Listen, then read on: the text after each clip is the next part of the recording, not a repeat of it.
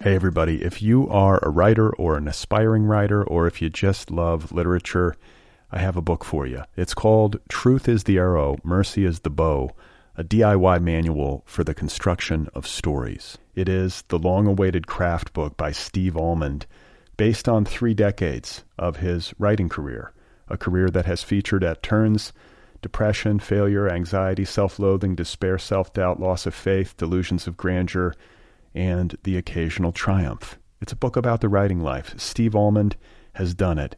He has embraced it, the full catastrophe, and he has lived to tell about it. The Boston Globe says, quote, "This isn't just a book about writing. It's a book about honesty." And Richard Russo calls it, quote, "one of the best books on writing I've ever read. It's also the funniest by a country mile." Once again, it's called Truth is the Arrow, Mercy is the Bow, a DIY manual for the construction of stories by Steve Almond, available from Zando. Go get your copy right now, wherever you buy books. The Other People podcast is offered freely. All episodes of this program are available for free. There's an official Other People app. That too is free. It's all free. Your support makes a difference. If you like the show and you want to support it, just go to patreon.com slash other PPL pod. That's patreon.com slash other PPL pod. Thank you. You are not alone. You have found other people. You and I have a friend in common. Every stupid thing that a writer could do, I've done. I think it's really beautiful. Jesus, dude, what a struggle, you know? It was incredible. You know, it's like your head exploded seeing what was really there. And now here's your host, Brad Liston. Just one person is just one Oh, time. hey, hello, everybody. This is the Other People podcast. I'm Brad Listy. I am in Los Angeles, California, and it's good to be with you. Thank you for listening. I have Joey Grantham on the program, or I'm sorry, Joseph Grantham, as uh, as it reads on the jacket of his new poetry collection. His new poetry collection is called Tom Sawyer, and it's available from Civil Coping Mechanisms. So it's nice to have Joseph, young Joseph, Joseph Grantham Jr., on the program. I have known him over the transom for years now, like actually longer than I realized. We were talking, and, and he was telling me about email exchanges that we had over the years. He's been listening to the show for a long time, going back to his uh, years in college in Bennington, up in Vermont. And uh, what makes it also what makes it additionally uh, fun and uh, interesting and gratifying for me is that his uh, family is uh, like his family, his parents and his sister also listen to the program. So it was sort of a unique set of circumstances that uh, brought Joseph Grantham to uh, to my house here in Los Angeles to record. His grandmother, uh, Ellie, they called her uh, Ema, passed away sadly uh, recently. So the family was out in Southern California for the memorial service, and uh, actually, uh, I want to say they spread her ashes on the day that we recorded. uh, in the Pacific Ocean. It was like that. That was kind of the day, as Joseph described it to me. It was like so, you know, memorial service, spread ashes in the morning, and then the whole family drove up to Los Angeles after that. And I got to meet all of them, and we recorded the show. So quite a day, if you can try to uh, wrap your head around that. But I want to uh, first of all, I want to dedicate this episode to the memory of uh, Ema. I know what it's like to lose a grandparent. That sucks. Or, you know, I haven't lost a parent yet, but that's got to suck. Uh, it's got to suck a lot. So, my condolences. And uh, this episode is dedicated to Ema. I never met Ema, but I did get some text messages from uh, Joey when he was visiting her earlier this year. And I think they were watching motocross. And he's described her to me on a couple of occasions, and she just sounded like a lot of fun, like one of those like awesome grandmas who, uh, you know, it's really sad. It's like extra sad to lose when you lose somebody that that that has that much life force and uh, good humor. So, here's to Ema and uh, I'm excited to have Joseph on the program to uh, talk with me. He's celebrating the publication of his debut poetry collection, Tom Sawyer, available from Civil Coping Mechanisms. That's coming up in just a minute. Just to kind of track the history of uh, Joseph Grantham and I, I wanted, I thought I would read to you. I think this is the first email exchange I ever had with Joey. He reminded me of it when he was here, and then I went back through and I was reading it, and I was like, oh my God. As I've told you many times on this program, my memory is terrible, but you know, going back through the archive, uh, the email archives, I brought it all back to me. So this is the first email that he uh, sent me about four years ago. He says, Hey, Brad, I just listened to the May 4th episode with Kathleen Rooney. Actually, you know what? I'm going to put some music on here. I think we need some uh, piano. So, uh, hey, Brad, I just listened to the May 4th episode with Kathleen Rooney, where you expressed your fears about the podcast and your worries about money and the worth of the podcast. I can't give any advice about money. I'm a 20 year old Bennington College student attempting to be a writer. I don't know shit about making money, but I can tell you about the worth of this thing you've created. Your podcast helps me get through my days out here in the middle of nowhere, Vermont. There's not a lot of inspiration around these parts. We've got a Walmart, a Price Chopper, a Hannaford supermarket. We've got a lot of supermarkets, but that's about it. Your podcast helps me when I'm facing the blank page. It gives me a little kick, it gets me going. And as someone who gets pretty moody out here, pretty down, I find a little bit of solace knowing that every Wednesday and Sunday there will be a new other people. And here I should jump in. Like, this is back in the days when I did two episodes a week, every week. So, uh, Joey continues It's a comforting thing. You've got to keep it up. On a final note, my entire family listens to the show mom, dad, sister, even my dog. And we all do our best to spread the word. In fact, I just emailed one of my writing professors about the show. Anyway, this email has become a bit unorganized, a bit jumbled, so I'll end it by saying that, Brad, cheer up if you can. You're having a pretty powerful effect on strangers around the country and the world. We need you. Thanks, Joey Grantham. So that's an awfully sweet email. And of course, I forgot. I forgot it entirely. a terrible person. I mean, I remembered it once I read it, but I was like, oh man, that's a very nice email sent by Joey Grantham to me years ago. And now, like, here he is. And I should say, too, it was such a lovely opportunity to meet his family. For those of you who kind of like cyber know Joey and know of his family or have had the pleasure of meeting his family, they are uh, just terrific. His uh, dad, Joe, his mom, Patty, his sister, Mick, with whom uh, he runs a small press called Disorder Press just great people. They were a lot of fun to talk with, even on a sad day. I happened to meet them and catch them at a weird time, but they were delightful. And uh, hopefully, coming up to LA and, uh, you know, getting to uh, meet my crew and just have a little bit of a respite from it all was uh, helpful. So, oh, and I should also add, found this fun- kind of interesting. As uh, Joseph and I, young Joseph were uh, we were standing in my backyard, um, you know, around the time that we were going to record. And he sort of like shows me his phone and he's like, "Hey, you know, my friend Connor just texted me. Check this out." And I look at the text message from Connor and it says, "It's strange that you're doing the Other People podcast today."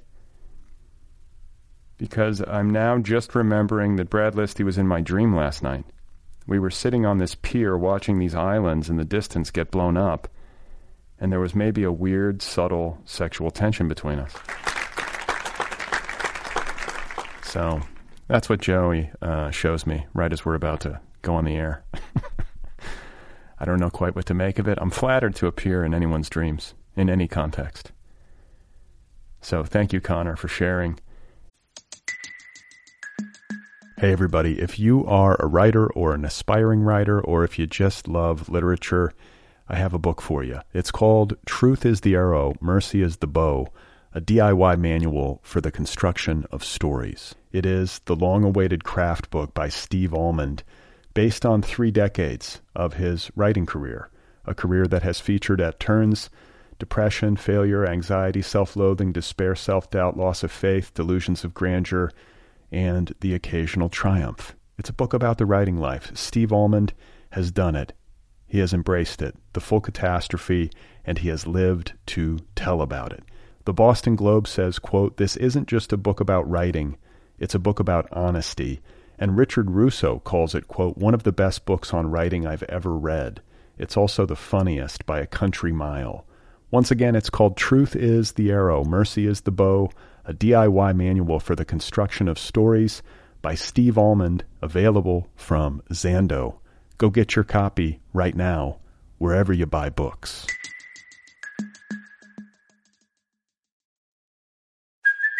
Hey, it's Kaylee Cuoco for Priceline. Ready to go to your happy place for a happy price? Well, why didn't you say so? Just download the Priceline app right now and save up to 60% on hotels. So whether it's Cousin Kevin's Kazoo concert in Kansas City, go Kevin, or Becky's Bachelorette Bash in Bermuda, you never have to miss a trip ever again. So download the Priceline app today. Your savings are waiting. Go to your happy place for a happy price. Go to your happy price, Priceline. And uh, what else? I think we should just get to the conversation. Are you ready for that? I'm ready for that. Let's talk, uh, or let's listen to me talk to Joseph Grant. You know what I mean? Jesus. This is Joseph Grantham. His poetry collection is called Tom Sawyer. My cousins were telling me that I, well, that I talk slow. Why? I don't know. I, Like you've slowed down since they've known you? yeah, and I agree that I slowed down somehow. What did you? Is there some sort of reason? Like, did you Uh-huh. smoke too much weed? no, or- I don't really smoke weed. I don't like smoking weed. you don't like it. I want to like it, but I I'm kind end of up that way. not liking it. I'm that Yeah. way too. You can't control your narrative. Yeah. Uh, so, but you just feel like maybe you slowed down because you just like with age. I don't know what happened. I don't know. Um, maybe like I started paying attention to the sound of my voice more. Are you Yeah. self-conscious Definitely, esp- like right now, especially. because of your sound, the sound of your voice? Yeah, I can. I'm like listening to it. I can hear it. Okay. Do you like it? No, I don't like it. Why? I think it sounds too slow. Okay. I think it's good. You're good, dude. All right. Okay. I think I, just feel need like to relax. You do. You ha- you have a beer. It's middle of the day. Just take it down a notch. All right. uh, I feel like you, like I notice this happen every once in a while, where like somebody will emerge into the indie lit scene, and will become sort of like the darling of the scene. I feel like that's you right now, Well, or you're one of them. People, all right. Yeah, there's a bunch of them, maybe. yeah, but people, uh, people are excited about you, and I feel like they think you're adorable. Yeah, people who wrote blurbs for my book just called me like a nice guy. Like that's what all the blurbs said. but you are a nice guy, and I think. But here's the thing: uh, I feel like your work is funny, but there's a sweet sadness to it, and uh, your goodness comes through. I think some artists like the goodness of them sort of permeates the work. That's a compliment. Thank you. That's nice. It makes it feels good to read that sort of stuff. You Yeah. feel like you're in good hands, and it also makes me feel like your parents did a really good job. They are good people. Yeah, I just met You them. just met them. They're like I your- love them. I really do. your whole family's great. Thank you. And you know what's weird is that I kind of knew that just from Twitter. Like I've gleaned all of this from the internet, and as much as I like to give the internet shit, it's actually pretty accurate. Yeah. I mean, like not just with you and your family, but I've had this experience before, and I think I've talked about this before, like where you you sort of get to know somebody online somehow, and then you meet them in person. How many times have you been shocked? Like, oh my god, I Yeah. had no like. It's usually Has about, that ever happened to you though, where you thought no. someone was going to be nice and then No. I've never been like catfished or surprised. I've always been like, oh yeah, that's that person that I know on the internet. They're the you know exactly what I thought they were gonna you know were gonna be. am I living up to my You are. darlingness? It's just your voice is fucked up. Yeah, it's too slow. sort of a lisp, maybe. So you were telling me too that your lucky number is forty eight. Yeah. Why? That's a weird one. I don't know. Maybe when I was a kid, I thought it was just random, and then so that was funny, and then it just stuck. And it's the password to open my phone. Um, Maybe you don't want to make this public, Joseph. By the way, do you go by Joseph or Joey? Or, I go by Joey, but if I'm like publishing something, And it's- Joseph. it's the biblical I think Joseph. my name. I think Joey's too annoying for. It's kind of cool for. Uh, so I think girls named Joey. That's sort of hip and like ec- you know, Yeah. edgy. But for a guy, it's just. I think it's too loud for me. Like Joey. I'm not Italian at all either. I am, but I do I seem Italian to you? Not on the. Po- not when I listen to your podcast, but in, in person, yeah, a little bit. I'm a little bit Italian. I mean, my last name is Sicilian, Yeah. so there's nothing I can do about it. Your hands are slightly darker than my hands. Really? I don't know. Actually, I'm pretty pale. we're reaching out to compare hand colors. Joe and I are holding hands right now. Yes. Our uh, fingers are intertwined. Um, condolences on your grandmother. Like you're out here in California. That's why I'm here. I didn't. I don't. I didn't fly out here to do the podcast. No offense. No, it's okay. But- It's all. It's a big trip. Yeah, I've never been to a funeral or anything like that before In your whole life? in my whole 24 years of life. Oh my god. A bunch of people just turned off the podcast when they heard I was 20. they were like, I have nothing to learn from this person. No, see, this is what I, I actually think there's a lot to learn from people who are uh, younger and like starting out, have a lot of that energy that you have in your 20s, have maybe some new ideas about how it should be done. Uh, Maybe you're not as jaded as some people might be who have been in the trenches for a long time or who have, I don't know, uh, like uh, accrued too many wounds or something and Yeah. have become bitter and. I, I, you know, I don't know who that would be. It's- That's certainly not, me. you. it's not you. Um, but anyway, you uh, you know I- we're are out here um, to mourn the passing of your grandma. I'm really sorry about that. We were kind of texting back and forth about it. This being your first funeral, uh, like how did it go? Like how did it hit you? Well, it was good. I mean, it was good. I read something at her memorial yesterday, and I just tried to be funny. Um, and She was a pretty spirited. Like tell us about. yeah, she was just a cra- I always called her my crazy Jewish grandma. Um, and I called her Ema, which means mother in Hebrew, because she didn't want to be called Bubby. Um, yeah, she just cussed a lot. She like wanted me to get laid. She she once smoked on an airplane in the bathroom and set off the alarm. Like after it was illegal. To yeah, smoke. after it was illegal. You know, I'm old enough to remember when it was legal to smoke on airplanes. Really? Like when I when was was bit- it? When did they stop? I think the 80s.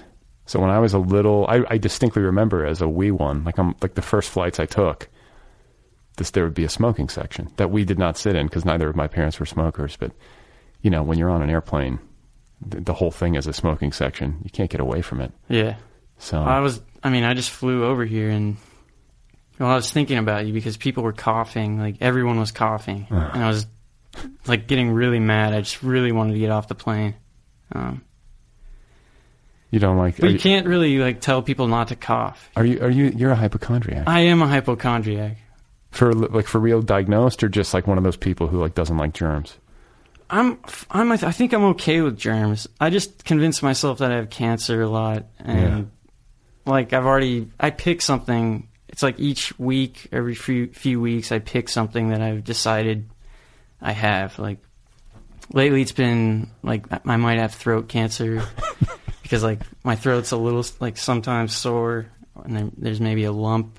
Yeah. There, Or there's like, not, then, then but- you're like, are they, are they matching? Do I have matching lumps? Then, then it's okay. Oh, the if they- lymph nodes. Yeah. Yeah. I think about lymph nodes. I think more than the Mo- average person. You have some in your thighs too, right? Yep. Okay. Yeah. Thighs. Brad's now feeling checking my lymph. nodes. His limbs feel fantastic, Yeah. ladies and gentlemen. yeah, and then like a few weeks ago, I thought I convinced myself I had like genital warts or like some sort of STD. Uh huh. So I went and got STD tested. How's that? How's that? It, I don't have anything. Okay. Congrats. Yeah. I know. It feels good. You passed with flying colors. I did. And you know what? Like, what you weren't like symptomatic in some sort of crazy way. I had like a dot on. We're gonna get really Yeah, graphic here, that's but I okay. had like a dot on like the the, the tip of my penis, and I I was like, What is well, a dot? I don't know. It was like a red, Just a discoloration. like a yeah, like a little. It wasn't like a big wart or anything, but I I'd never seen anything like it before. Okay. I'm not gonna show it to Was you it right now. was it raised? maybe a tiny bit. So I was like, what is that? Yeah. I haven't been tested in a while. Uh huh. Are you just like a super sexually active? Are you like, is it possible? Because like for it's me, possible. I'm more sexually active than I ever thought I would be, I think. It's like you're the you're But now I have a girlfriend. Prince of independent literature. Oh right. Yeah. So now you're going steady. Yeah. Yeah, Not- I'm going steady. Not to age myself, uh, like you know, in an extreme manner. She's a swell girl. Is she sweet on you? Is that what She's sweet on me, and I when we walk down the street, I walk on the outside of her. Yeah. yeah. That's awesome. So you were raised in California, Mhm. but you- were you born in Kansas City? Yeah, I was born in Kansas City. And your dad, who I just met, um, also named Joe, Mhm. is uh, got kind of a twang. Does he? A little bit. Yeah, he does. I He, think. but he's from Kansas, Mhm. born and raised. born and raised. Yeah. So he's got that in because I had my two roommates in college were from Kansas, and I always say that the craziest people I've ever met, in a good way, are from Kansas and Kentucky. Hmm.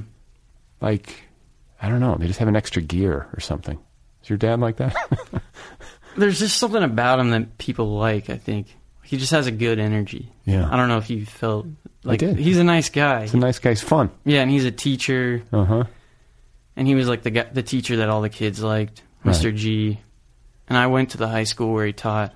Um, Were you a student? No, I, I didn't want to be, and he didn't want me to be. You need a either. little separation. Yeah, but kids would ask me like, "Does your dad smoke weed?" Like, because he's because because they thought he was cool, they thought he must smoke weed. Plus, when you're at that age and you're smoking weed, like you project it onto everybody Mhm. else.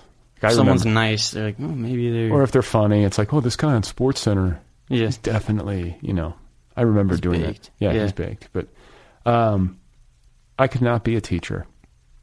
I know that. Like, it's like I, I think it's take being. you a- were a teacher, weren't you? yeah, I mean, I guess I say that. I, I taught for five years in college, but I'm talking about younger kids. Like, I go to my daughter's elementary school, like as as a the prime example. And I look at the teachers and the administrators and the people who deal with that every day, and I'm like, I don't know what you're made of, but it's strong stuff. Especially like you know five year olds, Yeah. in mass, lots of them, just lots of energy. And I think you have to have a patience that I don't have. So your dad, I mean, is your dad a patient guy? Maybe it's different at high school. I think he's definitely a patient guy because he teaches sophomores, and I think they're the most annoying ones. I don't want to get him fired, but fourteen or fifteen. yeah, 15, 16, I think. Uh huh. Yeah. Okay, so you're ra- you're born in Kansas, and then when did you move to California? Uh, when I was two years old. Yeah. Okay, so you you basically are a California kid. Yeah, I just like to say Kansas City because it's more exotic. it's more exotic. and it's something else. Yeah. it's realer. Mhm. So where were you raised in California? Just outside of San Francisco, a town called Dublin. I never. Why have I never heard of this? It seems like no one's heard of it. Is it Yeah. near Concord? That's where I went to high school, Concord. I the lived football in, school. I lived in Concord uh, when I was two and three years old. My family. It's pretty unremarkable. I don't know. I don't know. I mean, I have like my one memory of it is the first memory of my life, wh- which was a memory of a nightmare. And my mom, I have like a vague image of my mom like feeding me like a sandwich, like a peanut butter and jelly sandwich in our kitchen at like two in the morning. Is I, that a dream? No, because I woke up crying. The dream was about the Incredible Hulk. That's the first thing I remember. And then- Something. no, and then I was going to say, and then the other memory I have from uh, Concord is I have vague memory of being friends with these uh, like blonde-haired twin girls, and I have a vague memory of being in their garage, and there was like a bag of dry dog food, and I remember reaching in and then eating some dog food. Did you eat? You ate the dog I food? ate the dog food. Hmm. There was something weird. I was talking to my dad yesterday, and I was I was telling him that. Remember when you woke me up in the middle of the night and we ate? We went in the kitchen and ate cornbread and ice cream, and he said we, that we never did that. We you just always thought we did that. And my mom said the same thing. She said, "Yeah, you guys never did that. You just always thought that you did." That's uh, well, memory is so unreliable. Yeah. Because like I tell people, I tell myself, it's like this part. It's like you build these narratives about yourself. The first memory I had was this nightmare. I've always gone back to that. I think it's true, Mhm. or am I just telling myself that? Like I- you know, like did I just make that shit up? It's possible. I still think that I ate cornbread You might your memory by at like midnight. they could be wrong. I know. Uh, okay. So, what kind of kid were you? I think I was just a nice kid. I think my sister is two th- two and a half years older than me, and she kind of Right. she did all the bad stuff, and I just yeah. That's not the answer you want to hear. Were you you were the good kid? I was the good kid, but then that's kind of also a hard role to play. Right. Because then if you fuck up, it's like, well, what happened to you? Yeah, or then yeah, and then sometimes you kind of want to fuck up because I don't know, it gets boring. Did you get good grades? I got good grades, yeah, pretty. Straight A student? No, I mean like A's and B's. So, did your dad teach at Concord High School or what high no, school? it's uh, De La Salle High School. They made a movie about the Oh, high right, school, the football. Christian movie about it. Yeah, Right. They have like the greatest football team in the country. Mhm. Yeah, that's where I went. Did you play?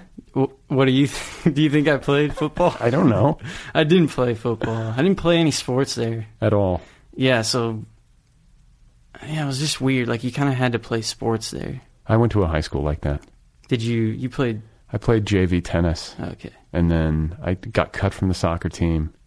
And then I kicked for the football team my senior year and was like really mediocre. Mhm. Like, I think that the coach only let me do it because I was a senior and he just like felt bad. Like, what if I, if I pull this guy, Yeah, he's got nothing to do. Like, I didn't do anything at practice except I for didn't like, do anything in high school. yeah. I did the uh, I did the high school announcements with my friend. I did a little bit of that too. I, I ran that show. Okay. Um, that's my one thing that I did in high school. Like, what would you say? I would just say weird stuff and play weird videos and yeah, So you were entertaining. yeah. Let's let's go with that. Did you have fr- like so? But you were not picked on. You weren't. No, like- I wasn't picked on it, and well, I feel like everyone says this, but I was friends with football players Uh-huh. and friends Yeah. with friends with soccer players. and- socially versatile. yeah, everyone thinks they are, but See, I think I can see you being uh, just kind of like universally liked. I think I had a little bit of that, but I'm sort of ashamed of how I was in some respects as a high school student and then like as an adolescent, choices I made. did you say like did you pick on people? No, but I was just sort of a dick to some girls, and I sort of hung out with some guys that like were, especially when we were seniors. There was like this weird entitlement, like midwestern fratty dickishness that like I got caught up in. How were you a dick to girls? It was just like, it, like we, when you were a senior, it was sort of expected that like the young, like the younger girls would like be into you, and like Yeah. I assumed too much of that. I, I, the truth is that I just didn't know what the fuck I was doing. Yeah, I didn't. De La Salle's an all guys school, Huh. and there's an all girls school across the street. Huh. And like you take classes with each other, but I didn't. I didn't hang out with any girls from that school. Ever. That's actually kind of like Not really. I hung out with the Dublin High girls back home, twenty minutes away. so. You did hang out with some girls in high school. Yeah, every once in a while. Yeah. Okay. I think it's almost better to separate the genders in high school. Like there's I mean there's a part of me as a parent who sort of wants my daughter to go to an all girls high school just to like remove that element, Yeah. shield her. But I, you know, you also learn a lot, I guess. I I am torn and maybe I could pose this as a question to you. Like there are, I am capable of feeling deep humiliation and regret about things that I did so long ago. Like I can just sit around just beating myself up for like stupid shit I did in junior high. I gotta let it go, right? Yeah, you do. I'm trying to think of things I regret right now about that time. You seem like you haven't made too many huge catastrophic errors in your life. Well, I'm still young. I feel like I'm. It's a lot of bad stuff is coming. You think so? Yeah, because it's been fine. This so is your far. time. This is your time to shine. Yeah, like I'm gonna pick up like a bad habit or something. It could happen. And I, I'll tell you Um. too. You're lucky. Like I think about, like you're what 24, 25. 24, yeah, Now I'm going to be 25 in December. yeah. Uh, by the time I was your age, I had been witness to a lot of catastrophe, like tragic death, multiple. I was talking to a friend of mine recently. She was like, "Yeah, nothing really bad has happened," and I started to like just enumerate, or not enumerate, but just talk, and I just kept going. And she was like, "Whoa!" And I was like, "I'm not even like a quarter of the way done yet." Yeah. but yet like i don't it wasn't like it didn't happen to me it happened to people i knew it, it affected me deeply But do you see what I'm saying? Yeah. It was like all around me, these bombs are going off. But It's kind of scary though when not that much bad stuff has happened to you. Like I think about that a lot. Law of like, I'm averages. fucked when, um, like my parents die or whatever, or maybe I'll die before them. I don't know. you don't know. It's like life is really unpredictable. Things can go sideways at any moment for any of us. And it's scary. But I think it's like, it- I don't know, just count your blessings. It's nice that you've had kind of a smooth ride. Just enjoy it. It's not Yeah. going to last. Yeah, I know it's not. And then the, you know you can go through phases too, where like lots of stuff happens. Then you'll have like a decade where it's sort of light, and then it'll be like boom, boom, boom. It's weird that I'm say- saying like nothing bad has happened to me because, um, like when I was in New York, things felt very. I was living in New York for a year, and things felt very like apocalyptic. Like I thought, like I was suicidal and like I was heartbroken, and it felt like nothing could get better. And Yeah. I know that's like an early twenties thing. It is in New York too. I think I think when you're young and you're in New York, or maybe even if you're any age in New York, but you're living there. Uh, like a buddy of mine uh, lives in Brooklyn. He was out here and then he moved there, you know, several years ago. And he's like, the highs are really high, and the lows are really low. Yeah, it's true. Can I take a sip of this beer? Yeah, All right. please. I'll, I'll lean back so Yeah. no one has to hear me gulp. So, uh, you're a pretty beloved kid who does the announcements in high school. You're this is kind of writing. You're writing stuff. It's like you know you're scripting these announcements, so it's sort of a creative writing Mhm. project. I would just try and finish my homework early, and so I could like read books when I got home. And You were always a reader. I was always a reader. Yeah, Were your parents that way? I mean, I guess your dad's a teacher, so he's yeah. probably- They both read a lot. Yeah. What does your dad teach? Uh, he te- You're gonna love this. He teaches uh, like Catholicism and world religions. Oh, cool. Um, and yeah, he used to teach English, but Are you were you raised with religion? I was raised Catholic. Yeah, Were I think you? I have a cross in my pocket right now. Do you? Yeah, but it's become like because I don't define myself as Catholic anymore. Right. But this cross, I got it on a on like a service trip that I did, where I like worked in some fields with people, and Yeah. it's be, it's kind of fucked up, but it's become like a little like good luck charm. Like Hell, I- I'm all about It's like my that. blankie Yeah. that I carry around. I've got like a Buddha up there and a little Shiva that Victoria Patterson just brought me. She gave me that candle too. Like anytime people, like if somebody gives me something like that, like if somebody gave me a cross, I would keep it as a talisman. And then uh, I went to my uncle's funeral. I think I was talking about this outside with your folks or your sister down in New Orleans. And like at the funeral, they sort of hand out like this uh, little card. It's like a picture of him, Mhm. the years that he was alive. And then on the back, there's like a prayer. And then I'm holding it. And I'm the kind of person where I'm like, I can't throw this away. Yeah. Like so, it's just been in my wallet ever since. And then I have another flyer from a funeral. It was a friend of mine's dad passed away. I was kind of close to him, and uh, it's been un- like under the visor of my driver's side in my car for like seven years, because I'm like, well, what am I going? to I'm not Yeah. going to toss. I can't toss it. I have like an "I love you" note from uh, the girl who broke my heart um, In New York? In my wa- yeah, in New York, in my wallet right now. Like like, you know, And I, I saw it the other day, and I was like, oh, uh, it feels weird to throw it away. right? I probably should though. That one you got to get Yeah, rid gotta of. throw that. I shouldn't have even. Yeah, that one's but gotta I, go. I understand sentimentality um, around people that you've been close to, whether it's a family member or a friend's dad or an ex girlfriend or an ex boyfriend.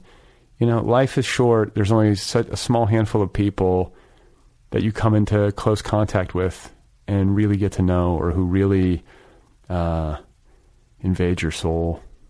I don't know if that's the right turn of phrase, but you know what I'm saying. Yeah. And so I think there's something to those things. I think those should be honored, is what I'm saying. I'm not saying you need to hold on in a way that's unhealthy, but I'm like to me, it's like an honoring. Yeah, You're there with me on yeah. that? My sister just gave me my one of my grandma's watches. I'm like, I'm probably gonna put that in my pocket and walk around with it. Sure. Yeah. You can't. Is it too feminine to be worn? Like you think? I don't think it can fit around. My Uh-huh. grandma was a little tiny little lady. So you were raised Catholic, but you've all you've also she's Jewish. Yeah, my mom was Jewish. I guess she still is, but she converted to Catholicism. So you got when both. she married my. I know. I get. I get all the guilt. I Yeah. feel I feel a kinship with Jewish people. I've talked about this temperamentally, um, like worldviewy. I don't know. There's something that I find like a very easy uh, rapport with usually, and uh, maybe that's why I like you. There's you've got both. You embody. I'm glad both. you like me. I was. I was worried about that. Um, Were you really? I don't know. I mean, we've. I've talked to you for a long time Right. on the internet. Yeah. Like since I was. I don't know. I think I was like 19. I wrote you a letter when I was in college. Where did you go to college? Bennington College For yeah. undergrad. For undergrad, not. Yeah, not, Not, the MFA. not the MFA program. I don't have an MFA. Okay, because like, forgive me if I don't remember. Not that I get like a million letters, but I do have like a lot of email accounts, and like I hear from people. And if I, you know, I'm I don't know somebody, so they email me, and then they email me again, and then over time it starts to register, and I'm like, oh, okay, yeah. But at some point it clicked, and I started to realize like, okay, this is Joe, and this is his dad. Mhm. You piece it together on Twitter. That's like kind of how it goes. And then you start to read somebody's work online, but. The history of our interaction is that you wrote to me when you were 19. I was like a sophomore at Bennington, yeah. Wow. And you read the letter on the air. Okay. And I was like, oh, wow, okay. What episode? Do you remember? Yeah, the Leslie Jameson episode. Okay. So you can go back and hear my re- my letter. When you were 19. I think I was 19, yeah. So you were 19, you were studying like creative writing or English or Yeah, it's a hippie school where you create your own major. Oh. So, Okay. So you did that and you were listening to the show Mhm, yeah. regularly? Mhm, yeah. Did you start in college? yeah, yeah. I started in college. I would wake up and make coffee and listen to the show and, yeah. Who how did you find it? I'm just curious.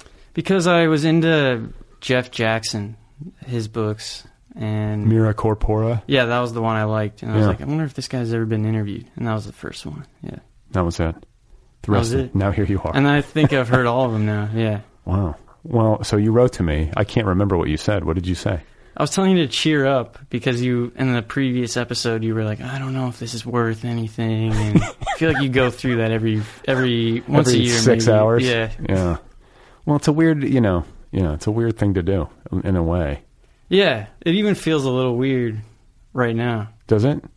Yeah, but it's it's okay. It's gonna because be you've okay. listened to it so much. Yeah, so I'm trying not to like put on a, I don't know. You want to be authentic. I want to be me. Yeah, Do you feel like you're being you? I'm trying. Yeah. I feel like you are. All right. Cool. All right. Then it's yeah. Do you think that uh, as somebody who listens regularly and has, like, I guess going back a ways, have I, do you feel like I've gotten more confident, like in the show? or do I continue to doubt it? I think yeah. You maybe you get confident, then maybe you doubt it. Yeah. Every once in a while. Like Yeah. cyclically. But you're getting bigger guests now. Right. So it feels weirder that I'm here now because like Amber Tamblyn was here. But you know what? Was she here? She sat here. She sat right Oh, there. Wow. Yeah. There's a lot of people The who sat- traveling traveling pants. A lot of people who've sat in that chair. Uh, but I feel like it's more interesting for me to talk to people who are at all stages of life and career. It would be boring if I only talked to people who were quote unquote like accomplished or had made it or you Yeah, know. that's what I liked about the show when I was getting into it. Yeah. And also, you know, the work that you're doing is really good. It's just you're just starting out. What's the difference between somebody who's doing really good work and they've, you know, been in a bunch of movies and you know what I'm saying or have published a bunch of books already? Who cares? And plus, it's just an interesting perspective. And uh, there's something to I I- I think there's a part of me that has like a unshakable faith in the wisdom of youth and I'm like more mistrustful of my own vision in some respects the farther I get away from it. Just because you get clouded up with all the demands that adulthood brings upon you, parenthood, mortgage, work, blah blah blah. You know what I'm saying? It comes yeah, and it comes I still in. don't know what mortgage means. Right. So I mean, y- you know, there's time for all of it, but I'm just saying that like there's something uh, I don't know, sort of optimistic and idealistic about youth, and then there's all that energy, and you're so invested in culture at that age, like you have the time and the energy to really like, at least I did. Yeah, definitely. So anyway, uh, you go to Bennington. That's like the opposite side of the country. Why'd you wind up there? I went. I did a freshman year at Seattle University, and I really didn't want to do like a core curriculum after that first year. I didn't want to have to take math again. and- Uh-huh. um, 'cause I felt like I'd already done that in high school. Like I know I'm not gonna. I don't. I know I don't care about math. So I was trying to figure out where I should go, where I should transfer, and I was looking at the books in my room, and uh, there was Bret Easton Ellis, like, Rules of Attraction, and Uh-huh. like Donna Tartt, The Secret History. I was just like, okay, they went there. I'll just go there. Those are two of your favorites? N- they're not not really Donna Tartt, but Bret Easton Ellis in high school was was big for me. Yeah. yeah. I like both of them. Yeah, I mean, I like the Secret History. That's, That's, a really all I've good- read by her. I read uh, I read the the one that won the Pulitzer or whatever. Goldfinch, The yeah. Goldfinch. I got all the way through it. I liked it. I mean, the Secret History captures Bennington. Yeah, Oh, that's right. She went to Bennington. That book's like a because I read it years and years yeah, ago. It's, like a murder mystery. mhm, out of college. Mm-hmm. Uh-huh. Yeah, So you just picked it and said, "I'm going to go there." yeah. I was like, oh, you get to create your own major. I can just write. Like that's all I want to do. I'll just go there. and that's Yeah. how it worked. Yeah. hmm And didn't didn't you tell me that like you wrote your didn't you have to write like a thesis yeah, paper? it's called a plan there, and you. It's like you write your major. You you tell them what you're gonna do. Yeah. but didn't you like say something about the podcast? Yeah, I and- put it in the first paragraph. I got the title of my plan because it has to have a title from something does this like live on a shelf in Bennington somewhere now? somewhere. Yeah, I think so. okay, but that's cool. You got to just invent your own thing. You wrote for four years. Yeah, and I painted and took a banjo class. Oh my god, got a degree. Yeah, I know, but you know, I'm like struggling to find a job right now. hey, you know, it's hard. And I, I, don't know, I could talk on and on about this, but I was reading something yesterday about how it is in Germany. It's like on Twitter, but somebody was like yeah, tweeting about how like you can just get like at will employment. Somebody can hire you and fire you at will. One day they can just walk in and be like, "You're done. Your health insurance is gone. You're In Germany? no in America." Oh yeah, your income is gone. And some somebody living in Germany was like, or a German national was like, I don't know how you can live like that. Like in Germany, if your boss like is even thinking about firing you, they have to give you notice that they're thinking about it six months in advance. Whoa. Or do you know what I'm saying? Like Yeah. they have to give you like a six month ramp. Mhm. They got to say, look, it's not, it's you know, we're going to fire you. It won't go into effect for six months. That way you can try to be looking while you're wa- you know you're winding things down. That seems like a saner way to do it. it does. Yeah, but I feel I feel embarrassed now where I because I'm in North Carolina now. I don't know. I just feel like I like having a the degree that I have means nothing. Like I'm Right. filling out CVS pharmacy applications and Well, we're going to get there. I want to get to North Carolina, but I want to get to New York first. yeah, You graduated Bennington yep. with distinction. Like, did you have any honors? I did. I got to do. I got to s- spend a week at the MFA thing. I got some fellowship, oh, cool. so I got to hang out with the MFA people. Yeah. And did you meet some people Well, I knew Chelsea Hodson. from? Uh, we met in New York when I was doing an internship there once. Where? Yeah. Like, where were you interning? Where I was the Bennington Review, the lit journal for. It's in New York. It's in. It's a. It's at Bennington, but the poet, the editor, lives in New York, so. During uh, the field work term is what it's called. The few months we take to do the internship, we were all we were all in New York. Yeah, Where do you stay? you have to figure that out on your own. Every Oh. year you have to do this. Yeah. Okay. So you meet Chelsea Hodson. she knew my she knew me from Twitter, Uh-huh. and she saw me at a bookstore, and you're like, she was like, "You're Joseph, right?" And I'm like, "Yeah, you're Chelsea. I know you're Chelsea." It's the mustache. It's like I this- know. You I have, a look. brand. You I have a know. brand. You have a visual It's brand. Easy to spot me. That's good. But she's she's become a good friend. So then I saw her again at the MFA, and yeah, Yeah, she's really great. I feel like she I want to say she tweeted something about her like she was on book tour and she was joking about how how many people come up to her at her readings and are like, "Oh my god, like you're so nice." Cuz she's got this like like what did she call it her ice wall? Mhm. Or so- like I, I can see how people would see her online visual presentation and be like, "My god, like she's intimidating." Yeah. She's a sweetheart. she is. She was kind of like I would. s- She might disagree with this, but I would. I used to call her like my my East Coast big big sister. Yeah. That might be pushing it a little bit, but I, but you know, because you don't, I, I didn't see her that often. But Right. we would like meet up and go to a reading or something, or she would check in on me every once in a while. That's nice. She's gonna hear this and be like, "Whoa, I didn't realize you thought of me." I consider her my mommy. I don't Yeah. know. Is that weird? No, I think that's perfectly normal. Um, okay, so you go to New York after you graduate, and you're gonna like what? Do you have a plan? Like I'm gonna work in a bookstore, or I'm gonna get a job in publishing, or I want to be proximal to where books happen. all I wanted to do, I I graduated. I lived on an island at the end of Long Island for a few months. Um, What island is that? Shelter Island. Okay, Yeah. that's like the Leonardo DiCaprio. No, movie. that's Shutter Island. Oh, Shutter. But everyone everyone says that. So I was like, I'll live on. My friend had a house. His family had a house there. They're like, you guys can live in the house. So I was like, okay, I'll live on the island. I'll get a job.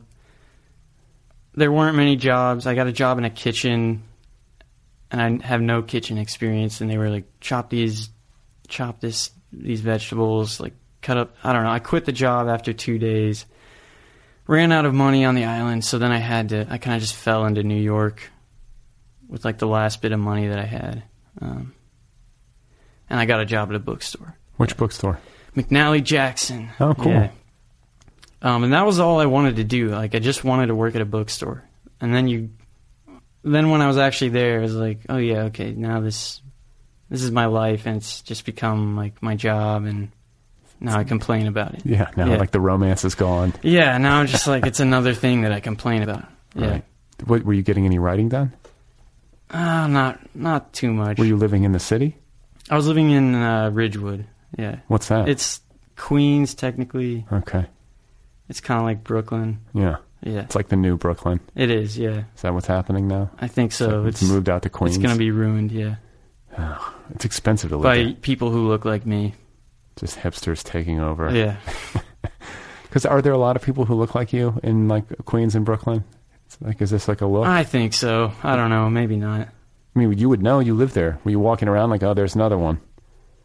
I don't. I don't know. I just feel like these big glasses and then some sort of facial hair, something that like that shouts like, You got good hair. "Thank you." But be thankful you it's had it. thick and curly. and- Yeah. Your dad's got good hair still. Ashley puts some sort of uh, Product. lotion thing into it to make it curly. Oh, really?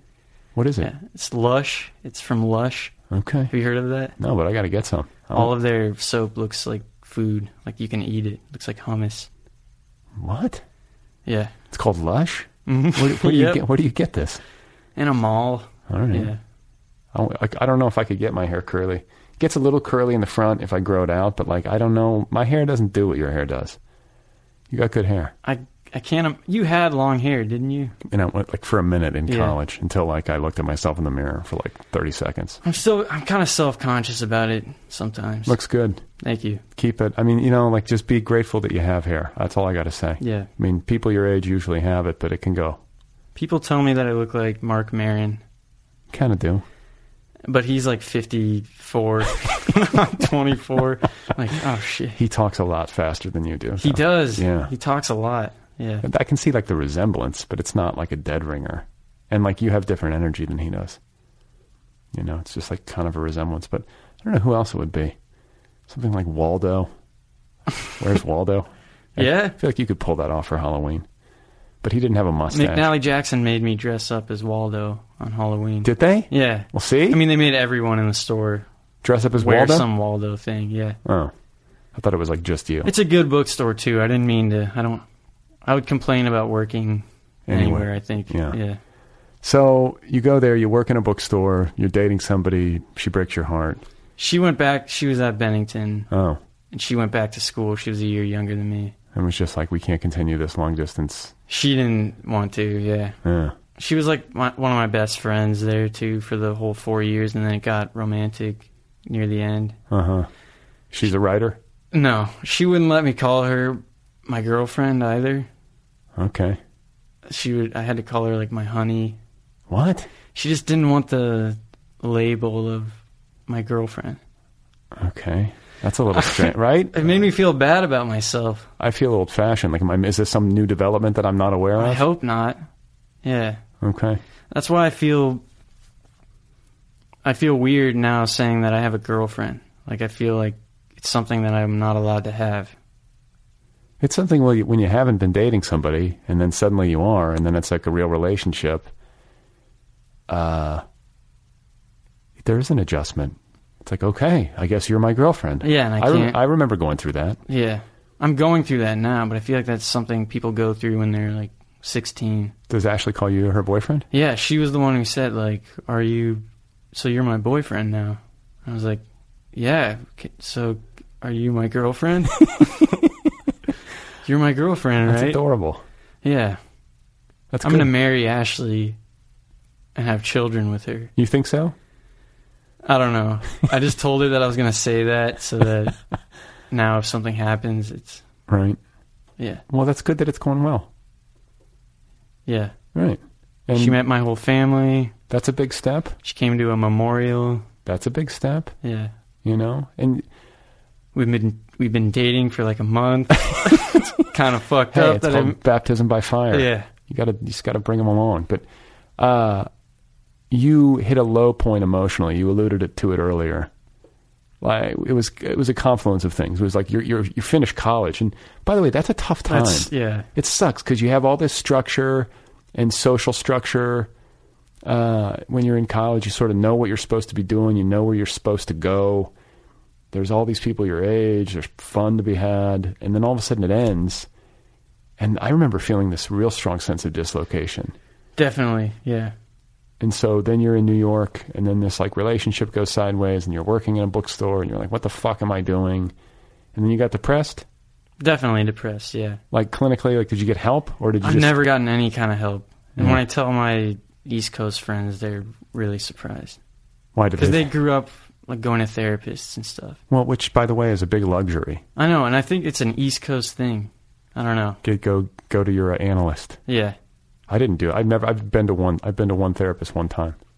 I feel like I wouldn't be good at it either. I think it's all about the therapist. If you if you found the right person, like with whom you have like Will the, will like- you be my Uh, Yeah. but you do you do need a sort a certain uh, conversational and for lack of a better word spiritual rapport with somebody who's going to try to help you in that way. And I think too for somebody who is uh, like I think writerly people, but I think a lot of different kinds of people who are uh, well educated and um, I think uh, strong in uh, the languages or like writerly and have like a pretty good grasp of their um, interior self and an ability to language all that stuff.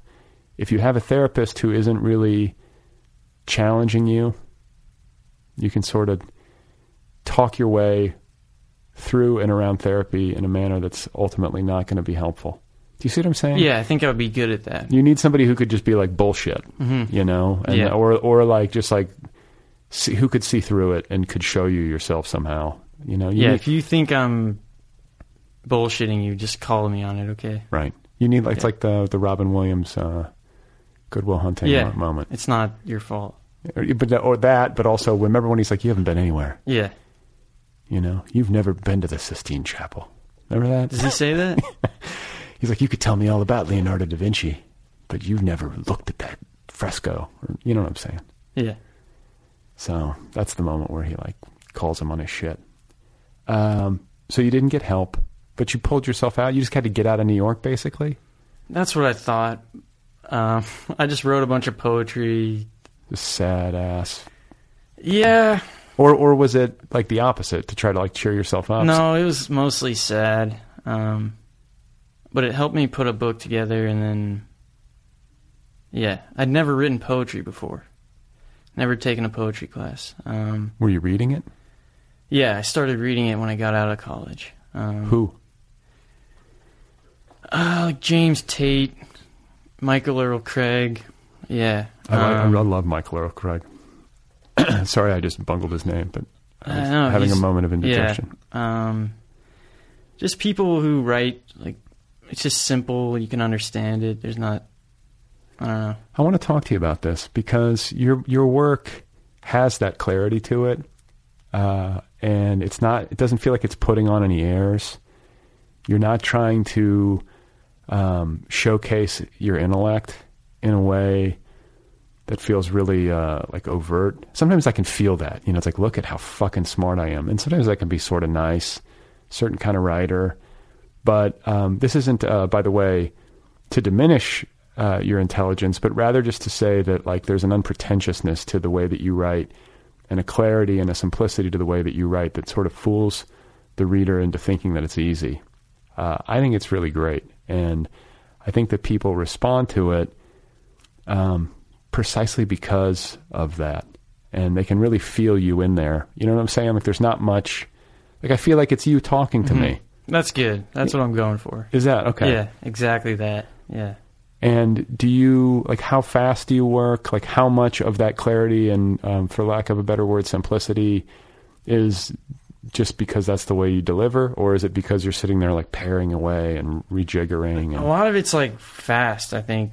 Like sometime for some reason I was right I'd be hungover and like something would like a weird thought that I wouldn't have if I was feeling fine would come to me and I would write that down.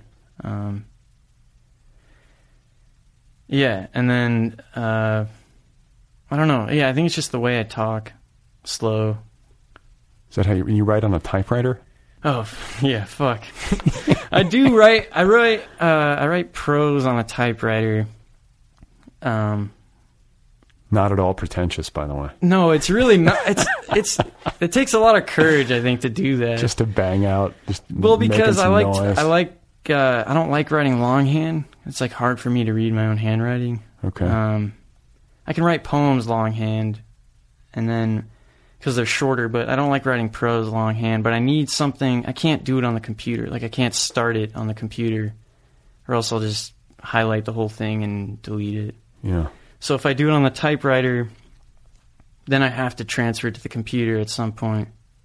But it's also yeah, but it keeps you from like obsessively editing yourself while you're in process. Yeah. Slows you down. And then you can rewrite it on the typewriter like three or four times, and you end up changing things no matter what. Like, do you use like the, you know how typewriters, certain typewriters, you can use like the white stuff to write over it, or I don't you- use that. any- So if I fuck up, sometimes I'll be like, okay, you got to start over and type the whole thing again. like Yeah. the next line, you just hit return and start over again. No, I'll like take the page out, Oh, waste a bunch of paper. do you ever go like bring the typewriter to the coffee shop? And I just, would never do that. I'm embarrassed that I do this. but but- whatever works. Yeah. I mean, I understand. Like, it- there's one thing because you you, like you see yourself as like you know operating in some great literary tradition, and there's all this like pretense or whatever. It's another thing to just have like a practical reason. Like, I know that if I allow myself to be on a computer and a word processing software, I'm just going to sit there and delete everything every five seconds. Yeah. So I get that. And then writing longhand, you know, like who does that anymore? There's just a small handful of people who even like know how to write cursive anymore. Yeah. I don't mind It's a writing dying art. poetry longhand. Like I would do that at McNally at work. Um, I'd write them on bookmarks and stuff. But yeah, for the longer things, I gotta, I do the typewriter. And you Yeah. work fast. I work pretty fast. like so you you get a feeling and you just kind of like sit down and you you bang it out in like a sitting that's kind of how it feels a little bit i'm sure you go back and revisit but Yeah, or like get somewhere where I know, like, okay, I'll stop here, th- and then I'll have to write that scene, and then i know where it's going to happen next yeah, yeah. do you have uh like an idea of what you want to do i mean i know you're publishing these books and that's p- that's what you want to do but do you have like a vision of how your career would look or No, I I would like to like put out a full novel if I could do that. that's Yeah. coming Yeah, because I don't think of myself as a poet, but I have a book of poems coming out. That's okay. But there's something narrative about your poetry too. I mean, I feel like a there's a storytelling to it. You know, it's just shorter form, Yeah, right? And I feel like that even the column that you're doing at the Nervous Breakdown, I feel like that's could build into a book. yeah. I'm kind of trying to write that as if I'm writing a book. Yeah, I So- envy it because like it's, it's it's enforcing a nice discipline on you. You put one out a week. Yeah, and I've never been someone who writes every day. I just would write when I want to, but now I'm writing every day. When? When? Yeah, I mean, I guess you're unemployed in Nor- yeah, North Carolina. so so I you got better all- be writing every day. Ashley will go to work and be like, "You better write today," Yeah. and it puts some pressure on me. Yeah, That's good though. yeah. So, what does your ritual look like? Do you have one, or Hmm, I make coffee. Well, I take her to work so I can have the car. There's one. I sound. I do sound like a bum. Like I'm borrowing her car. I live in her house. Eat her food. Eat her. I pay for a lot of food. Yeah. Um. But yeah, she's at work. I make coffee, then I shower. Um. That's good. Yeah, I shower a lot. Yeah. Well, in I don't North know. Carolina, it's like swampy. Yeah. Um, I don't know. And then if I just try and I just go upstairs and try and do it. Yeah. Get for out a the- little bit. Get out the uh, what is it? The Underwood? Is that what it's called? No, I have an Olivetti Lettera 22. Okay. Yeah. Is it electric? No. It's old school. Yeah. It's like a Where do you where, turquoise. where do you even get the ribbons and everything? uh, when I was back in California, I, I got one last one put on it. Um, How long does it last? I don't know. What happens when it runs out? Are you done? I don't know. I, I'll be okay without the typewriter. It just helps me a little bit. Okay. Like I'm not, I don't write because You might be the first writer who has at least admitted to writing on a typewriter in the history of the show that I can. yeah, I remember. just don't think there people need to make a big deal about it. I think just let me do it my way, and I'm not like I don't put on. I hope I've never done this. Put on like a cardigan and No. like dress up. I don't know. What do you mean put on a cardigan? Like Like get into my writer clothes. no, Yeah, I've never seen that. like I write in my boxers a lot of the time. Yeah. Okay. I just thought ev- everyone should know that. it's very sexy when I'm writing. My shirt's usually off. It's fucking hot in North It Carolina. is hot up. We don't have air conditioning upstairs. So you went from New York City. Well, you decided to leave New York. Yeah. Why? The money, it was too much money. Yeah. I was making $12 an hour. Um and then yeah, I just wanted to get away from I don't know if she that person and her family. Like I I still they're really good people. She's a good person, but I just I think I need to be away from them. I was really close with her family too. Oh, right. I was going to their Thanksgivings and stuff. All that kind of stuff. Yeah. Um, so I I think I had to get away from that. I lived with, with Bud in Jersey City for a month. Oh, you did. Yeah. Bud Smith, Mhm. twice a guest on this uh, show. Yep. Good guy. Lived in his apartment. Yeah. He's a good friend. And How'd you get to know him? we published, my sister and I published one of his books. Okay. Yeah. You because you, and tell everybody who's listening who might not know you have a small press too. I have a small press that my sister started with her friend, and then her friend couldn't do it anymore, so I jumped on, and now I take like I pretend that I started it, and, but she did it. And What's it called? It's called Disorder Press. And how Yeah. many books a year do you publish? What kind of stuff do you publish? Maybe two or three. We're trying to slow down because we're bad with money, and we need to get more organized. Yeah. and it's kind of scary. Like It's hard. to- Money stuff is publishing scary. is hard. Yeah. You want to do it well. It's better to publish like a, f- a couple of books well than publish like ten poorly. Yeah, and that's a lot of responsibility. I don't I don't want to let any of the the authors down. Uh-huh. Kind of weighs on me. Sure. Um yeah, we do like two books a year maybe. So you publish Bud. We published Bud. What, yeah. what what's the book that you published? Dust Bunny City. He did like drawings. His wife did drawings and then he wrote poems and stuff. Okay. See, we need to get that back in print. That's one thing we have to do. It's sold out. Oh wow. Yeah. Um So you stayed with Bud. stayed with on Bud. your, oh, like on your way out of New York kind of thing. He said, I, I was telling him I'm leaving. He said, Why don't you just live in my apartment, don't pay rent, work one month at, work an extra month at McNally and save those paychecks. And then, then I moved to West Virginia and lived you- with Scott McClanahan and Juliet Escoria. How did you get to know them? Uh, I think Scott, Scott read my, I wrote to Scott when I was in college too and told him like, I'm doing a reading. I'm really anxious. Can you tell me what to do? And he said, just read something funny. Um, and then I guess he, he wrote to me later, like when I was in New York, and was like, sa- like said he liked what I was doing with the press and stuff. And then can't remember. I met Julie, Juliet, uh, Julia. Um, I don't know. I met them at re- a reading or something, and then they joked about me coming to live with them. And then it became a real thing, and then I lived with them. And it's like ding dong. Yeah, no, they they They said I, I could come live with them. Yeah, just crash for a while. Mhm. How long were you in West Virginia? In Beckley? Yeah, in Beckley. I was there for like two months, maybe a little less. That's a pretty good amount of time. Yeah. What'd you do there? Did you write? I wrote a little bit. Yeah. I watched a lot of movies with Scott. He watches. He watches a lot of movies, like Yeah. one a night with Scott. That's good though. Yeah. He's seen because I feel like Scott like really has read everything and really has seen everything. He's got an incredible cultural vocabulary. Like he's Yeah, he does. super fluent. His garage. I probably shouldn't be telling everybody about his house, but Why? Yes, I don't know. May- Maybe he doesn't want people to know that there's like bins and bins and bins of books in his house. That's great. Yeah. Wait, you don't you think Scott's a writer? Ladies and gentlemen, he's got lots of books. No, but he has like a lot of books. Like I've never seen this many books before. Like in in like those bins that kids put their toys in. Uh huh. They're just like in those bins. Like I just gave away another huge batch of books. yeah, I don't I don't do that. You don't give them away? Mm. No. You know, but I get galleys sent to me and stuff. Yeah, I don't I don't like galleys unless I really like the author. Well, Um, yeah, and I can't stop it. I've like emailed the publishers, like, please don't send unless you actually clear it with me first. But they just keep coming, and they pile up, and I have no place for them. I used to get free ones at the bookstores and yeah. What are you going to do? You can't carry all that around.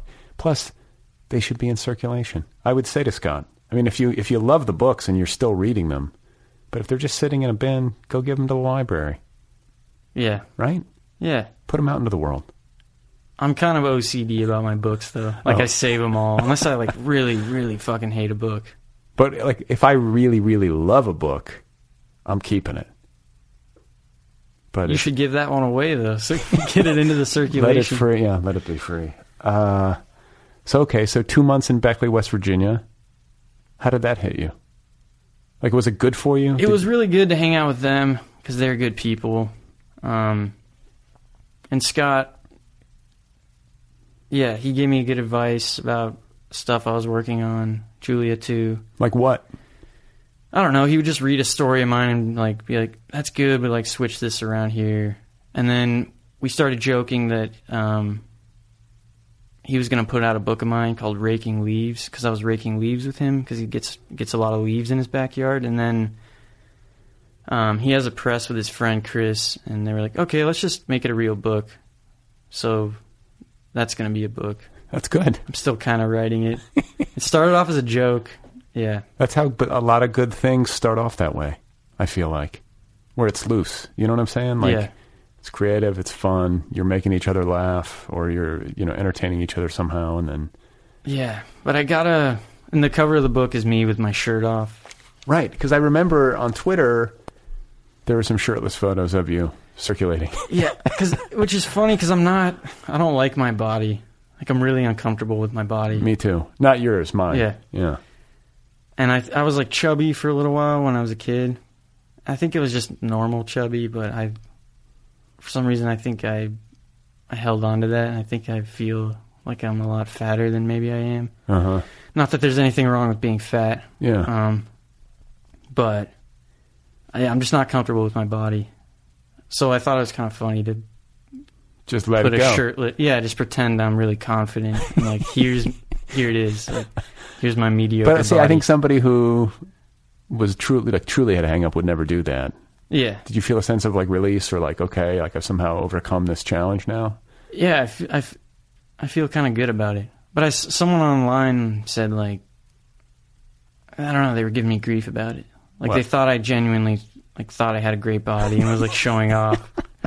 They're just jealous. I was like, look at look at it though. It's there's nothing like defined about it. But you're doing some working out. I've I think you were tweeting about like doing some pu- or no, you wrote about it in your column for uh, TNB, like the push up yeah, regimen. I just do push-ups.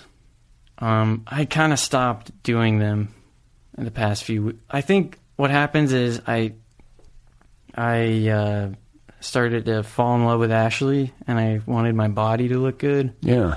So I would do a lot of push-ups and sit-ups and stuff. And then when she said like, "We're together now," And you're like, Then I- okay, my work here is done. yeah, which is not good. So you uh, leave West Virginia. I'm just trying to make sure we have the whole narrative. I've been yeah these past few years I've been hopping around. That's okay. That's Yeah. what you're supposed to do it when you're in your early 20s. Yeah. You leave West Virginia. You move back to San Francisco. Yeah, I moved back in with my parents um, around Thanksgiving, and I'm like, oh, I'll just stay here for a few weeks, and then that ended up being like five months. Yeah. You worked at City Lights for like a minute. Yeah, finally I moved out of my parents' house after five months, and then uh, moved into the city of San Francisco. Of San Francisco, uh, and worked at City Lights for three months. How was that? Was it any different than McNally? It was. It was pretty similar. I mean, obviously they have like more of a history. Um, maybe they were more welcoming at first. I was really scared to work at McNally Jackson for some reason. Why? I don't know. I just it felt like big city, like fancy New York bookstore. Don't fuck it up. It- yeah, I just felt like I don't know. Um, but then by City Lights, I just didn't care that much anymore. Um, I don't know. Uh, I love the people at McNally Jackson, and uh, but City Lights, maybe I just felt more comfortable. Maybe Just it was a me. grizzled Yeah. veteran. Plus, it's like your home turf. You grew up in San Francisco. Yeah, and but yeah, so three months there, And you just, but it's like again, you're dealing with like astronomical like a thousand bucks a month, for and I'm for like a room without a door.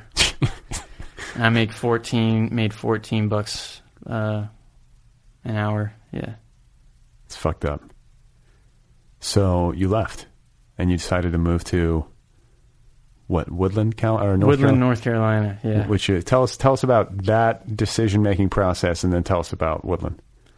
Uh, well, so I saw Bud. My friend Bud was on a tour with some friends, and then uh, he went on, and then Ashley went on that tour with him reading. She's a writer too, and what does she write? Let's plug Ashley's work. she doesn't have a book out, but she's a, definitely a better writer than I am.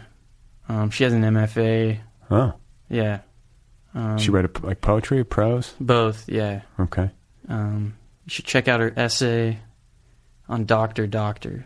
all right. All right, there you go. There's a plug. um, no, but then she followed me on Instagram, and I was like, "Who is this person?" But what's her last name so people can Mm-hmm. oh, find this? out? uh, Ashley Bryant Phillips. Okay. Yeah, and we like sort of interacted on the internet, and then I really what does li- that mean? Like she liked some of my photos on Instagram, and I was Oh. like, I was like, Shirtless ones. No, maybe I don't remember. and then uh, Who's this guy with the incredible body? And then yeah, exactly. and then I, s- I was like, wow, she lives in the middle of nowhere. Like that sounds really nice. And then one night I just s- started talking to her. Maybe she reached out to me. I don't know. Uh, but then like a few days later, I was like, can I just come live in that house with you? And then That's a bold question. I think I've been doing that to people a lot lately, just like moving into their spaces. Are you going to ask me if you can live here? I don't. If you offered, I would. I might take you up on it. I'm not going to ask you. Though. so you you asked her, "Can I come out and live with you?" And she was like, "Sure, come on out." She was like, "Okay, I need to talk to you on the phone and like tell you about this place first because it's like, it's really different. Yeah, What is different about it? it's a town of 800 people. Yeah. Um, there's one restaurant in town, What's it called? uh, the Grapevine. Okay. Yeah, and it's like a Southern Baptist community. So That's an intense. That's an intense tribe, right? Yeah, it is. And I'm a cashew, a Catholic Jew. is that what they're called? That's what I've called it. Yeah. Um, But you're not really practicing. I'm nothing. I'm Yeah. none of the. I'm not an atheist. I'm just. Do you do anything? Like, do you have any kind of spiritual I life? tried to. I try to meditate sometimes. Is it, how does that work for you? It's worked well before. Yeah. I, I really need to like work on it if I'm gonna do it. Yeah. But you get something from it. Yeah. Sometimes I. I still like pray. I still say some of the Catholic prayers. Like which one? sometimes I get down on my knees in the shower and like do the sign of the cross and then say like a Hail Mary or a Our Father. Sure. But it doesn't mean I'm not I don't know. Yeah. Well, I, like, I don't think I'm Catholic anymore. well, you know, I was. I'm so disgusted with the the uh, sexual abuse scandal. Yeah. like and i've been disgusted for years you know like uh for that reason and for other reasons but i'm at the point now where i'm like really what's the justification like just be episcopalian that's what i was trying to tell my parents i was Yeah. like i know you've grown up with this i know this has been a huge part of your identity But like really what you're into are the teachings of Jesus. Like you can get those in another institution that's not so corrupted. That's like my dad too. Like he he teaches Catholicism in like a social justice way, like Right. help the homeless and the less fortunate and like Like Catholic left. yeah, and like the death penalty is not a good thing and Right. that kind of Well, you know, and then the other, I mean, not that I'm any kind of expert or moral authority, but, you know, I- anybody can sort of look at what's happened in the Catholic Church and all these crimes that have been exposed and the way that the hierarchy has uh, responded to it. And I feel like, you know, you, you can read a couple of stories and have a pretty good opinion Yeah. on how things should go. But it's like, uh, I feel like it's got to come from the bottom up.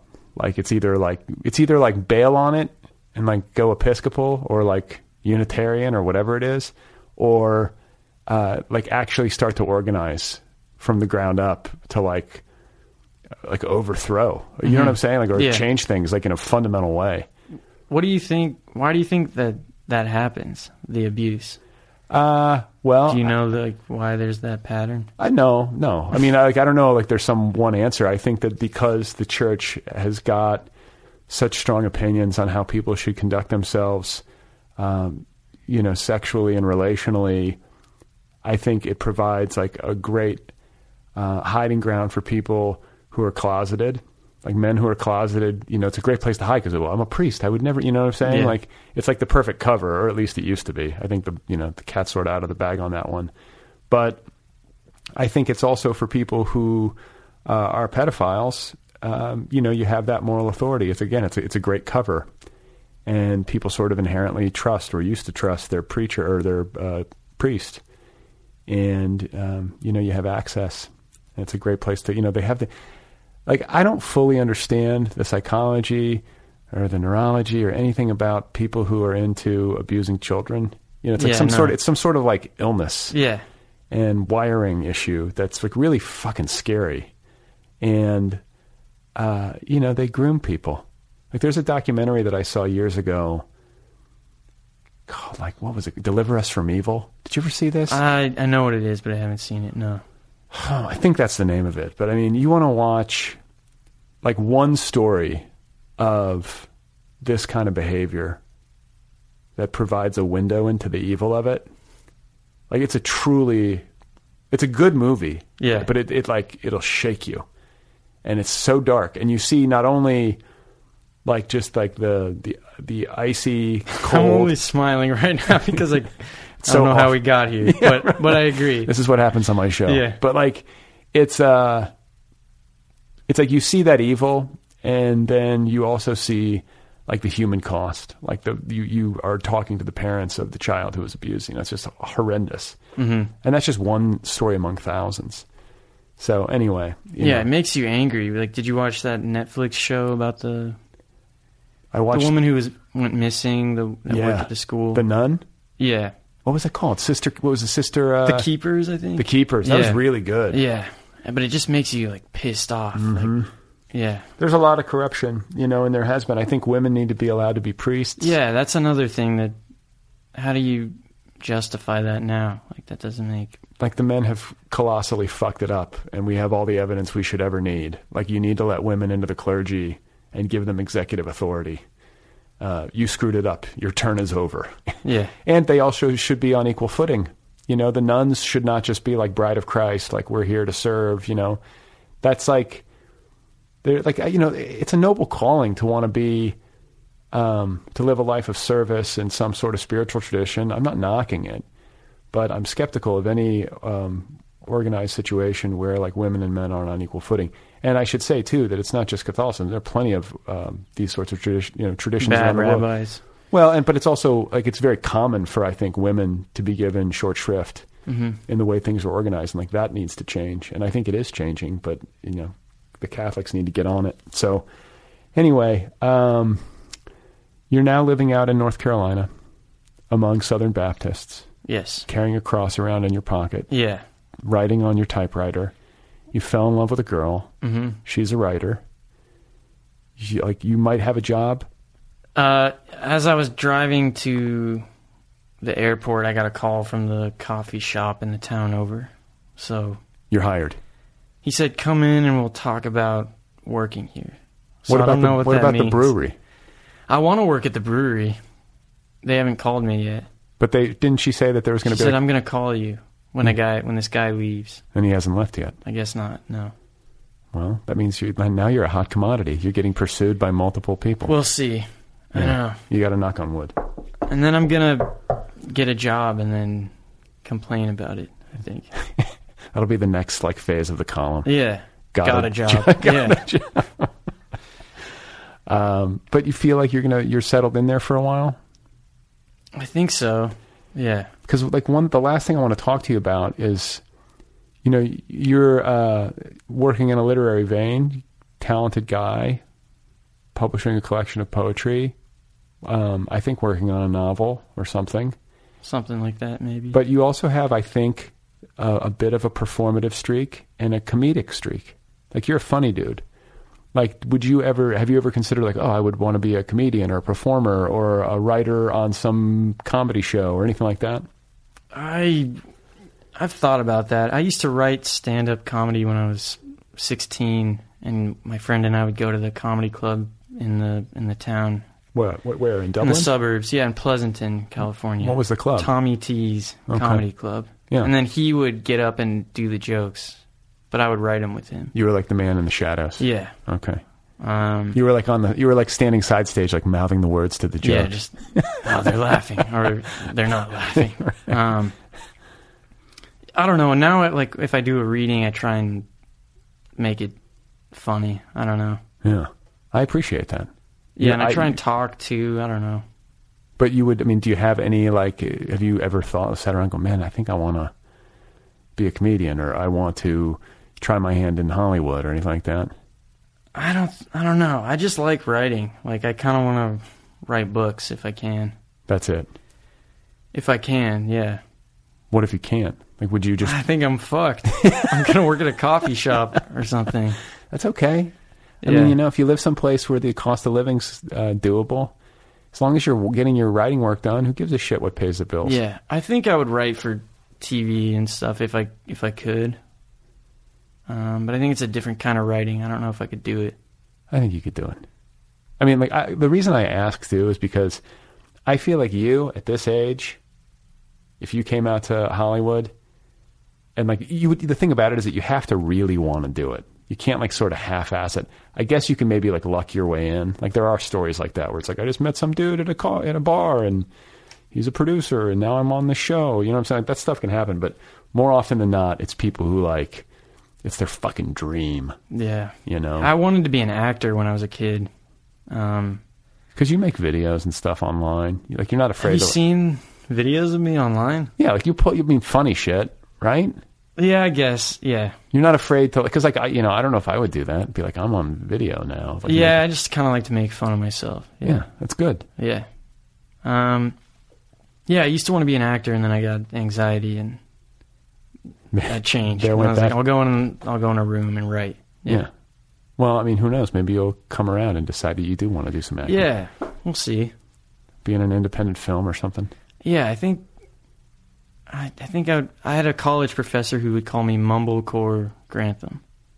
I think I could be in a Mumblecore movie, Yeah. right? Slow talking your way through yeah, a mumblecore. like mumbling. Yeah, Well, I think you've got a bright future ahead of you uh, in whatever form it takes. Um, I think you're one of the more exciting young writers working. And um, I, I don't know, I feel like I've known you for a while, and it's just great to actually get a chance to meet you. Congrats on your book. I'm sorry about your grandma. thank you. It's nice to meet your entire family. Yeah. it's nice to meet Ashley. Are they? I feel like they're standing outside right now behind yeah, that curtain. We have they're no idea. going through your things, taking things. Uh, when do you go back to Woodland? Tomorrow morning. Oh, Yeah. okay. So short trip. Fly out. Yeah. Well, thanks for making the time to come over. Yeah. Thanks for having me. All right, there you go. That's Joseph Grantham.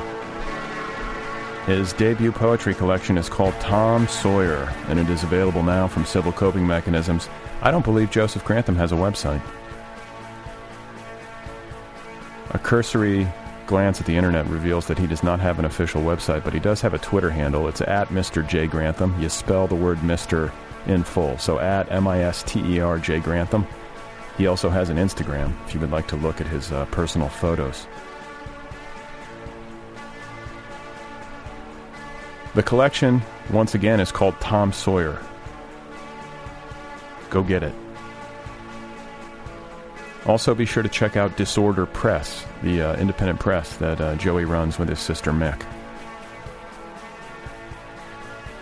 Thank you to Kill Rock Stars and the band Stereo Total, as always, for the theme song music. Thank you to the band Cigarette Royalty for the interstitial music. The email address for this show is letters at otherppl.com. If you have something to say, you can write to me at letters at otherppl.com. If you uh, would like to support the show, patreon.com slash otherpplpod. And don't forget that the uh, Other People podcast has its own official app. It's free. The Other People with Brad Listy app is available in your favorite uh, app store. You know what? It occurs to me that I should wish my mother a happy 70th birthday. I should have done that at the top of the show. September 9th, just a couple of days ago, she turned 70. My sweet mother, Peggy, happy birthday. I can't believe you're 70. I'm sure you can't believe it either. But, uh, you know, I, I sort of hit the jackpot in uh, when it comes to parents and family, and uh, that good fortune is not lost on me. So happy birthday, Mom. I love you. I don't think she listens to the show, so maybe she does. I have no idea. I try not to get into that. She gets me in person all too often. I think that's enough. All right. Is that it?